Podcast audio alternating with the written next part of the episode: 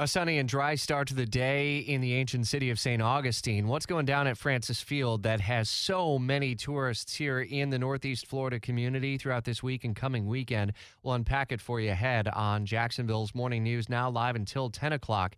Next GOP debate is set for a week from today. So far, six candidates appear to have qualified Nikki Haley, Vivek Ramaswamy, Ron DeSantis, Mike Pence, Tim Scott, Chris Christie. Former President Trump qualifies for the debate given the criteria, but he has alternate plans. WOKV's Kirstin Garriss continues our live 2024 team coverage from Washington.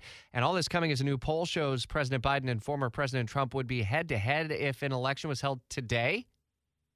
That's right. According to a new Yahoo News YouGov survey, if the election was held today, uh, President Biden and former President Donald Trump would now tie at 44% apiece among registered voters.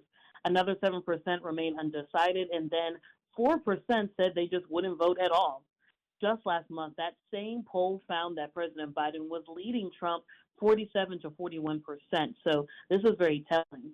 Uh, this poll also dived into if there was a Republican primary today. It shows Trump would get 59 percent of the votes, while Governor Ron DeSantis from Florida comes in at a very distant second place at 13 percent. Of course, all this comes as it looks like former President Trump is getting some momentum despite all of his criminal charges.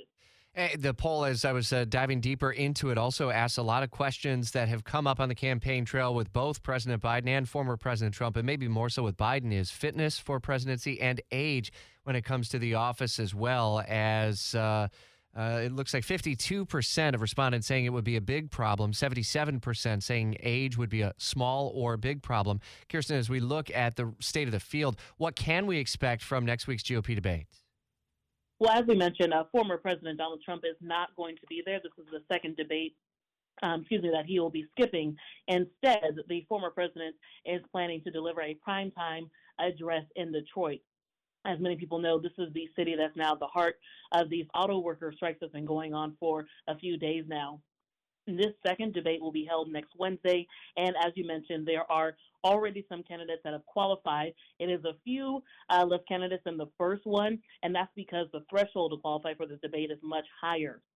Candidates must have polled at 3% in two national polls or 3% in one national poll, and then 3% in one early state poll.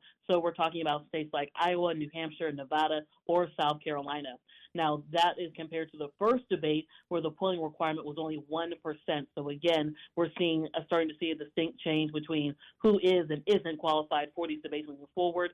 Um, it is worth noting that President, former President Trump going to kind of lean into this labor movement is new for the GOP party. Uh, we may see more Republicans trying to tap into how they can track laborers and labor unions because that has typically been a group that has voted uh, Democratic uh, in the past. Yeah, we'll have coverage of the debate throughout next week and listen for it live next Wednesday night on 104.5 WOKV with continuing team coverage in Washington. WOKV's Kirstin Garrison.